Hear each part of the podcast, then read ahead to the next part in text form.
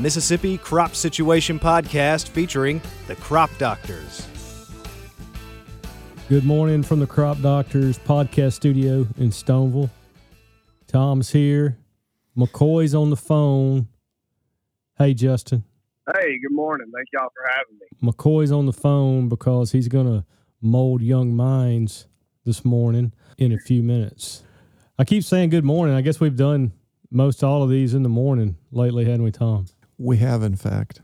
Oh, that's a really good point. Not many in the afternoon. Well, I mean, it's that time of the year where most things get done in the morning so that we can have the rest of the daylight hours. I guess that's a good habit to get into, or doing it at the same time. I guess maybe it's a good habit to get into. I had my coffee. I'm ready to go in the morning.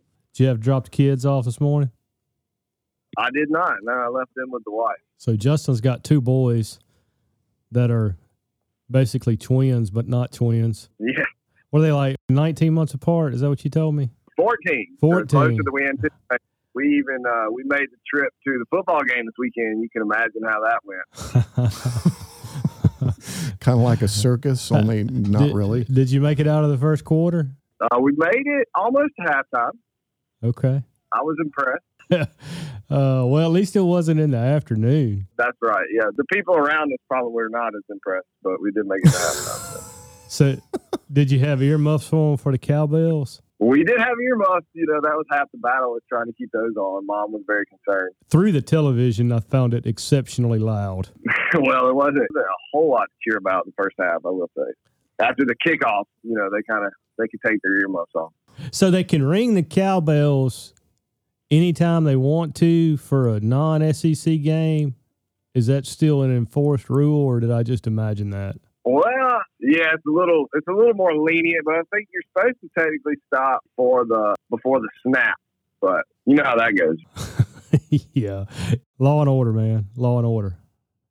Everybody follows the rules, right? Yeah. All right, Justin. So two boys. I know I'm fixated on that. I keep asking these questions related to your to your boys, but so two of them at home. What's the favorite cartoon character? The favorite cartoon character. We're just getting into that. We're a big puppy dog pal, Rolly and Bingo, right now. He likes that. So okay, we're not we're not quite to Paw Patrol yet, but I think we get there. If you'd asked me that, I would have said Peppa. Yeah, four year old little girl. He does like he likes Mickey. He knows he knows who Mickey is pretty good. He likes him. Um, but he can watch those dogs around on the TV. I don't know if he knows what's going on, but he enjoys that. Cocomelon's not bad. It's a tough watch for me. I'm gonna be honest. it's kind of hypnotizing. Yeah, yeah. You find yourself, you know, ten minutes has gone by and you're just staring at it. He watches it, but man, it's a tough go for me. I, I like finding good Disney movie, and I can, you know, then I probably watch it more than he does. Hilarious. I'm just sitting here thinking about how many of these have changed over since my kids were youngins. What would have your been been y'all's favorite, Tom? Boy, I don't know. We we watched a lot of Backyardigans when Claire was really young. Backyardigans was great. Loved it. Thought it was extremely imaginative. Yeah, yeah, I don't know about that one. See, and that's funny. I mean, that's that's the whole generational difference. Backyardigans was big. I don't remember some of the other things. And then, then Claire got into Dora the Explorer, and I kind of had to excuse myself from the room when that was on because that just grated on my ever loving last nerve. Yeah, it's Dora, just not a good show.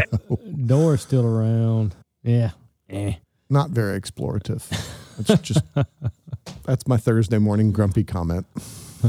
Justin was planning on being here this morning, and he actually is hosting a class this morning in a few minutes at the station in Verona. So we got him on the phone to talk about fall fertilization. So I've seen some, a few tenders running around Justin, and then for sure a bunch of field work going on behind the corn harvest and the and now the soybean harvest, and getting some rice ground worked up too. I've seen some some yeah. rice fields worked up. So the time of year where a lot of that stuff's going on, soil sampling, soil testing, and then on into the fall fertilizer application. So why don't you just give folks kind of an idea of what your philosophy is on soil sampling and fall fertility? Yeah, well, that's a broad range. This is, uh, but this is my time of year, so we're excited about it. I know fertilizer prices could be a little bit better this year. I could really get everybody out there to fertilize, but the the biggest thing is, and I'm always going to say it, is soil sample. You know, soil sample and know what's out there. It's a relatively inexpensive cost. You may not have to do it every year, but But unless you're taking good soil samples, then you're really not going to know exactly what's in that soil itself. And, and we can talk about maintenance rates a little bit later, which is essentially when I say a maintenance rate, I mean, you know, maybe you didn't take a soil sample that year, you think you have good fertility, but you're trying to put back what you carried out of that field this year. The biggest thing right now, that you know, the first thing we're going to do on most farms is soil sampling. So when it comes to soil sampling, you know, there's multiple different techniques from a grid sample to a random sample. Um, I get those those questions a lot. So a lot of guys will have someone, you know, a third party come in and take their soil samples. Um, most of those guys offer a grid sample and can take it back and put it in a program, um, and then they may be able to variable rate off of that. So if you are going to be able to variable rate, grid sample is certainly the way to go. You need to do that in order to really go out there and extrapolate those in between, so that a, a good variable rate prescription can be can be drawn up. However, the thing to that is some guys want to do it themselves, and that's perfectly fine. And you can grid sample yourself. There are some phone apps out there, you know, that you can you can buy. The problem with that is once you send those soil samples off, you've got to assign values to that. Um, and you've got to be fairly technological in order to do that. It can be done, but you've got to have the right programs, etc. So what I tell guys is, you know, a random sample, if you know your farm, especially, you know, guys on smaller acres, smaller fields, you know, there's nothing wrong with taking a random sample, especially if you don't plan to variable rate those fertilizer applications. Uh, and what I mean by random sample is you know your fields, you know where your high spots, your low spots, you know where you may have soil changes. Um, you can go out there and take random samples and get a very accurate picture of that field itself. So what I would suggest to that is, you know, don't don't take a hundred acre field, take one sample out in the middle of it, and, and call it good you know, you take a few out of there. Like I said, you may know your changes in there, and you ran a sample, and you can put those together and get a very accurate, accurate picture of that field, and, and get a good plan together with doing that. Going back to that, with grid sampling or random sampling, the more samples you take, the more accurate and precise that picture is going to be. So what I mean by that is normally on a grid sample, you may do 10 acre grid, five acre grid, and that's kind of the common thing out there. Um, but if you think about that, is the more samples you take, you'll be able to look at that on a five acre basis or a 10 acre basis. And you can bring that all the way down to, you know, if you set a one acre, which I realize is not really cost effective. But if you've got a field that's had issues, you know, maybe you've been doing a 10 acre grid, maybe you bring that down one year to a five acre grid. You can really pinpoint those areas to know exactly where I'm having these problems and figure out, you know, and be able to address that. And the other thing that I'll say with soil sampling, the biggest things that I see, and one of the things you really need to pay attention to is, is soil sample depth. It depends on where you're taking your soil sample. So whenever you send a soil sample off, they'll take that sample and they will analyze it for nutrients. But they're taking a very small sample and then they extrapolate it out to an acre basis to give you a recommendation. Well, the way they do that is they have a they have a computer program, an algorithm, and it's based on on a depth. So if you go out there and you stick your probe two inches in the ground, and you know their program is set up for six inches, you're not going to have an accurate picture of what you have out there in the field. Same goes for if you're sticking it ten inches in the ground, right? So Mississippi State recommends four to six inch depth. Some are six, some are four. Uh, so it's just one thing to check on and make sure you're trying to go to that depth every time so you can get the most accurate picture of that. That way, those calibrations are as, as close as they can be to that accurate depth. So those are kind of the main things, the easiest things I see on soil sampling. So soil sample, get out there, but using those proper techniques are going to make a big difference as to what you get out of your soil sample. So I know that was kind of a long spiel. But I, um, you know, it's a lot of questions I get every year on soil sampling and using those techniques and, and using some of those things are kind of the the mainstay and the and the base of having a good fertility program. You know, these are all going to affect you know your economic costs and, and your returns you get on this fall fertilizer application. No, that's awesome, dude. That was uh, actually most of the questions I had related to sampling. I, I do have one more, but Tom, I think, was about to say something too. So no, I was just going to say, I think that's really pertinent and super important information to talk about that depth of sample because that's that's exactly what those algorithms are based on. But what I was going to say, Justin, is do, do you get a feel for what really are the specific nutrients that people are asking about this time of the year? So this time of year, I mean, we're going to focus on, on your on your macros. P and K are, are the biggest ones we get. Magnesium and sulfur, I'd say, would be the, the second two biggest questions we get. I've talked about it before on here, but sulfur, we we see it more and more every year. Um, and we're going to continue with the Clean Air Act. I mean, we just do not get the free sulfur that we used to anymore. It's going to continue to show up as I'll talk about, you know, and I've talked about before, as we continue to push yields, we remove more nutrients out of our soils every single year. In this part of the country, we've moved to a lot more grains than we used to. Uh, grain, just by the way it is, it, you know, it, it removes a lot more nutrients than say a cotton crop did um, back 50 years ago. So those kind of play into it. But yeah, the, you know, the most questions we're going to get are P and K. That's what we're going to be able to address. Obviously, your micros, you want to be able to look into that. I will caution that sulfur is a is a tricky nutrient in the fact that it is so mobile in the soil. With that, you know, one we need to watch what sources we use this time of year. And two, you know, sometimes on a soil test we have a somewhat difficult time. It's not as it's not as precise as it is in say P and K with these soil tests. So something you just need to keep in mind if you have if you have a crop that really requires a high amount of sulfur, uh, like cotton we know does, corn as well, and, and really soybeans too. But it's just something to keep in mind that you could have, you know, it could come back it could come back as you know medium to high levels, but it's just something to keep in mind It's to, is to look at those levels. And sulfur is one of those. Keep an eye on. Maybe if you are tissue sampling, use that in conjunction with visual just out there to to watch that and make sure we don't run into an issue. Related to that, Justin, comment on timing of soil sample collection and the way the results can fluctuate based on the the time, soil moisture, things like that? We take most of them in the fall of the year, which is a good time to do it. I will say in the springtime, you know, soil moisture is going to be different, temperature is going to be different. So some of those things may react a little bit differently.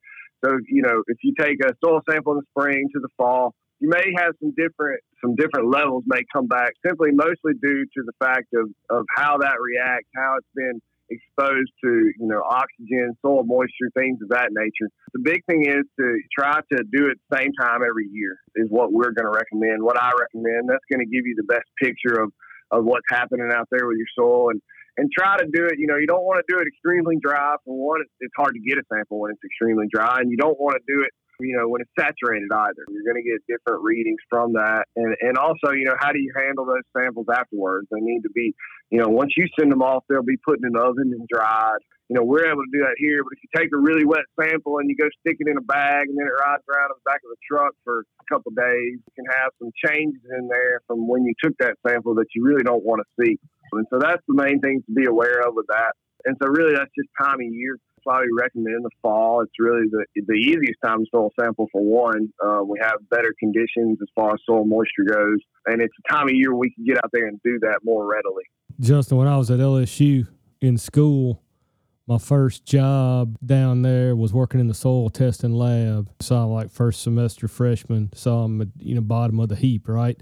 So I'm in the in the grinding room and I always loved those samples that people would would send in, and they were wet, and then we dried them, and then you just had this brick. So we had the regular soil grinder, and then we had a, a different grinder that the, I don't know why they called it this. They called it the chipmunk. It was for the samples that came in like a brick, and you you just throw them in there. That thing would just beat them around like a I guess like a mill and uh, then you'd get it down to like marble size pieces that you could feed into the regular soil samples. I, I, always, I always think about that every time y'all talk about you know wet soil samples and, and dry soil yeah. samples. The range of stuff I used to see come through the grinding room at the LSU soil testing lab. Yeah, did not know you were so well traveled in the soil fertility world. oh yeah, man, I got I got background. we got our soil test results back, and now let's move in to talk about the the actual applications. So you mentioned maintenance rates when we first started. So talk about maintenance rate versus what do y'all call the building when you want to build the fertility? What do you call that? Building your fertility up. Um, I, I don't know. I have a specific word for it. Okay. Maybe Bobby might have back in the day he liked to add some things in there. But no, so when you get a soil sample back, you know, wherever you send it off to, whether Mississippi State or a private lab, any of those labs are going to have a, a recommendation that comes with that. Uh, that recommendation is like we talked about an algorithm. It's going to be based off of a few different things. You know, your soil, te- your CEC of your soil, not necessarily texture, but the organic matter content. So it's going to change, you know, based on those things, and it's going to be, you know, really the best way that we have today to be able to, to actually get a shift and a movement in the amount of available P and K or whatever nutrient it may stay in there. The number one thing I'm going to say with that is check your pH. Get your pH right before you do anything else because you can add all the PK micros that you want to out there, but if you don't have a proper pH, it's not going to be available for that plant. So then the second thing is, you know, follow that rate to the best that you can. I know that that's a that's a thing that producers have to look at and deal with, but that rate that they're going to suggest is, you know, whatever you put in there, corn, soybean, cotton, it's going to be tailored to that for next year if you have a, a variety of it that recommended rate is going to be what, based on our research and all the research done for the past hundred years on on what we can, you know, how much needs to be out there in order for enough to be available for that that crop in the second year. So if you're soil sampling, you know that that makes you that makes it easy, right? That tells you exactly, hey, this is what you need for the crop the next year, and this is what you need to put out there. It should tell you an exact rate. Um, if it doesn't, call them, and they should be able to get that to you on your form itself. So the other side of that is, you know, maybe you're on a, a rotation of what you're soil sampling every year. Maybe you just didn't get a chance to put soil samples out there. And so, you know, you want to put back what you took out of the field this year with your grains. And so, you know, what I would refer to that as a maintenance rate I mean, we do a lot of that, and, and that's perfectly fine. You know, we want to be able to at least put back into that soil what we're taking out every year. Um, I would love to build those soils up for years where you may not be able to fertilize. And I showed you've ever seen some of these talks, but we showed, you know, the removal to use rate in the United States is, is, staggering. The amount that we remove every year and fail to put back, it, it, really is unbelievable. It's in the millions of tons of, of all these nutrients that we're taking out of our soils and failing to put back every year. Um, but with that maintenance rate, and, and, this is where you know I think the biggest thing is, I guess historically a maintenance rate when most guys call me, you're gonna you know put out about 60 pounds of P and, and 50 pounds of K, somewhere in that range just because you're running 100 pounds of product of triple super and potash, right? Um, and I'd say that that's kind of what where a lot of guys sit. One thing to think about is what's in a bushel. What are you really carrying out of that field every year? That's what a maintenance rate is. That's what you're trying to put back out there. So in a 210 bushel corn crop, and I'd say this year, you know, I've heard some really good corn crops. So I think that's going to be, you know, a lot of guys. We're going to have less than that, but a 210 bushel corn crop you're removing 74 pounds of P and 53 pounds of K out of that soil. You're also removing 17 pounds of sulfur out of that soil. So that's one thing to keep in mind. That, that's a that's a fairly large amount of sulfur there. So with that, you know, as we've historically increased these yields, we need to think about increasing those maintenance rates. You know, if you had a 230 bushel corn crop putting out 46 pounds of P and 60 pounds of K probably is not going to cut it as far as are you maintaining what you took off that field last year. Um, then we look at soybeans. You know, I'll take I'll say an 80 bushel soybean crop, which is a fairly high soybean crop, but you know you're looking at 60 pounds of P and almost 100 pounds of K uh, removed out of that soil a year. And that's not, you know, that's not a number that you don't see anymore. Even with 60 bushel soybean crop, you know, you're talking about 75 pounds of K being removed off of that. So with that, what I what I recommend, you know, let's bump that up. Let's try and get in the range of you know 80 to 100 pounds of actual K going out there. So that's you know 130 to 150 pounds of potash. And then with phosphorus, I think we need to be in the range of of you know 80 to to 100 as well to to be on the safe side of things. You know, you're talking about 150 to 170 pounds of uh, triple super out there.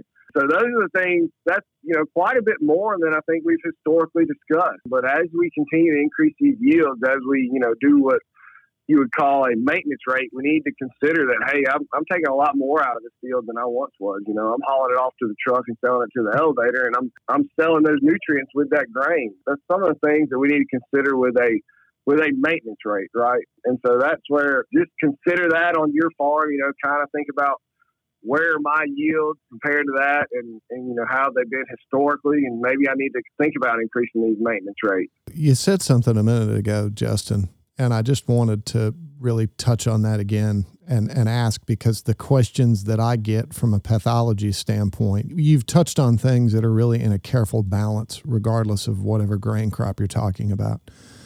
But could you stress how important pH is? If you don't have your pH where it needs to be. You could have you could have a soil test that comes back a thousand parts per million P two oh five and, and it's not going to be available to that plant. It does not matter what you put out there as far as PK, micro, macro. If you do not have a proper pH, the root system is not to it's not to grow effectively for one, and, and two, you know that that basically is the is the hydrogen, you know, hydroxide ratio in your soil, and that affects, you know, chemically how all of these nutrients react in the soil. So when we talk about mobile versus immobile, phosphorus being immobile, potassium is fairly immobile, but you know, so basically what that means is they don't move uh, with water solution, right? So nitrogen will move with your water, um, but but phosphorus and potassium it basically has to do with your CC, cation exchange capacity. That's one thing you're going to get back, but but those essentially have to be transported through chemical reactions and not only converted to a plant available form, but then they have to be transported, you know, towards that plant via that gradient. If you don't have the proper pH out there, they're going to be wrapped up by those free ions essentially that are out there, and they're not going to be available for your plant to take up and use properly. I can just recall a couple of questions this year whereby I got photos and somebody said, you know, this looks like the problem. And I said, well, what's their pH running? Because that plant just does not look right. And they came back and said, yeah, it's way out of whack. And I said, well, you, you can put out all the nutrients you want. That plant's not going to be able to use it if you don't have that pH in line because it's a that's a pretty careful balance. And I don't think that's something we talk about. I mean, that's a lot of a lot of high school chemistry that brings back some serious nightmares in my head. That, that was not one of my favorite classes. It's not a fun thing to talk about, but but you know we we have a range in there and we know those ranges, and that'll come back on your soil test report. And, and the only way that I, you know, that I really know to get an accurate reading is a soil sample itself. You know, there's pH meters out there, but to get an accurate and and good measure of your pH, you know, you need to take a soil sample. Justin, what are your feelings on timing, fall versus spring, timing related to soil texture? Biggest thing, soil texture wise, is, is on your sandier soils, you're going to have more mechanisms for loss just because of, of leaching, etc. Um, P and K, they do a pretty good job of sticking around for the most part. If you've got some super sandy soils, you know, you may want to consider more moving more to a springtime application. But the fall is really the best time to address those P and K on most soils that we have here in Mississippi. I know that we have some extremely sandy areas, but but most soils we have, and especially you know your your heavier clay textured soils, you really want to get out there in the fall so that they can begin to break down and and get into that system and be available for your plant the next year. The biggest one that I would to consider is sulfur in that. Sulfur is is very mobile. So it moves with water a lot like nitrogen does. So on your fine texture soils, you know, your silt loams to your sand, sulfur may be one that you want to address more in the springtime. An alternative to that is if you can get elemental sulfur, you know, not in the sulfate form, elemental sulfur has to break down. It will stick around a little bit longer. So it's a good fall alternative. It's good to use in the fall. Elemental sulfur you cannot use in the springtime. It, has got a couple month breakdown period, and it's not going to be available for that plant in the springtime. So in that case, you need to go with a sulfate source, ammonium sulfate, potassium sulfate. So soil texture certainly matters in your timing. If you've got a super sandy soil, you may want to more consider you know, on that springtime timing. And even on your heavier texture soils, you can still affect that in the springtime with applications. But a fall application, you have a little bit more of a window. Probably going to be out there doing field work, you know, and that P and K is going to stick around on your heavier texture soils. And, and, you know, I'd even recommend, you know, I don't have a problem getting sulfur out there on your tech, on your little bit heavier texture soils, you know, even with a sulfate source, if you can get enough out there, say you can get some potassium sulfate, you're getting that potassium with that sulfate, you can run that to the 20 to 30 pound range. You, you can still, you know, have an effect on the coming year. Um, another thing to consider is on the heavier soils over here in the Black Prairie, we see a lot of magnesium. So that's a good one to get out there in the fall. One thing to consider, we have some magnesium problems here, and on super sandy soils, you may see that as well. But yeah, the biggest timing thing is just consider, you know, on your sandy soils, be aware that you can have you're going to have more leaching and loss throughout the year. Whereas these, if you've got a little bit more clay, you've got a higher CEC, maybe some more organic matter, you're going to be able to hold those nutrients around a little bit longer. Uh, in the fall is certainly the best time to to get out there on those soils, as they're hard to get into in the springtime. All right, I know you got to go because you have another commitment, but I got one more quick question. So commodity prices are high, but input prices are high as well, and that's across the board fertility, pesticides, fuel, everything's high right now. So sell me on a fall fertility program. Say I'm in a soybean and corn rotation and I'm hesitant to do it because of the input prices right now. Base fertility programs, all the research we've done, all the research I've seen, you know, if you don't have the proper fertility out there, you can have the best weed program, you can make take care of diseases, you can do everything else right. Get the best feed, you know, be running the best planters and tractors, but if you don't have that base fertility, you'll never reach those yield levels that you really want to. It's one of those things that you've got to have that fertility out there. We talked about the barrel stave last time I was here, but if you have if you're deficient in K, you can do everything else right, but you're never going to make up for that K deficiency out there. You know, so make sure that you run a good base fertility program. You've got good soil fertility, you've got good pH. That'll take care of a lot of those in season pests. You know, that'll take care of insect pressure would be secondary to that. Weeds would be secondary, you know, especially diseases. Diseases are one of the main things that follows fertility. I know Tom could speak to that, but if you don't have the proper fertility, you're much more likely to have those in-season diseases show up um, and really run into issues there. And, and you talk about costing you money, that can all do that very quickly. So I hope it's not a super hard sell. I know that it's expensive, but that base fertility program is going to be is going to be the basis for every crop that, that you put in the ground and grow.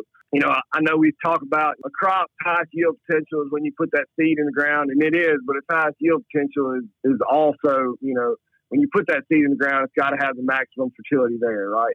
Uh, it, has got to be able, it's got to be, got to have plant available nutrients uh, for it to grow properly and for everything else to follow.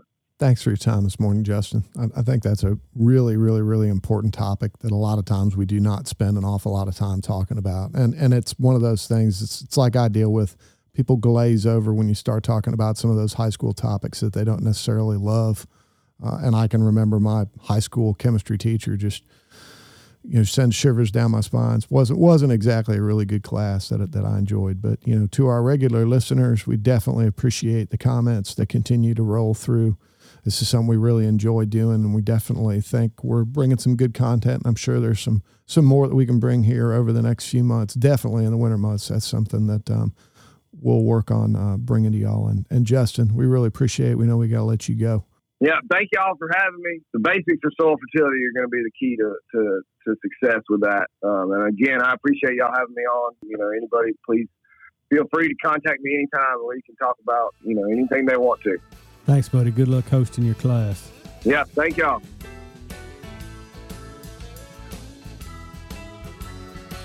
The Mississippi Crop Situation Podcast is a production of Mississippi State University Extension.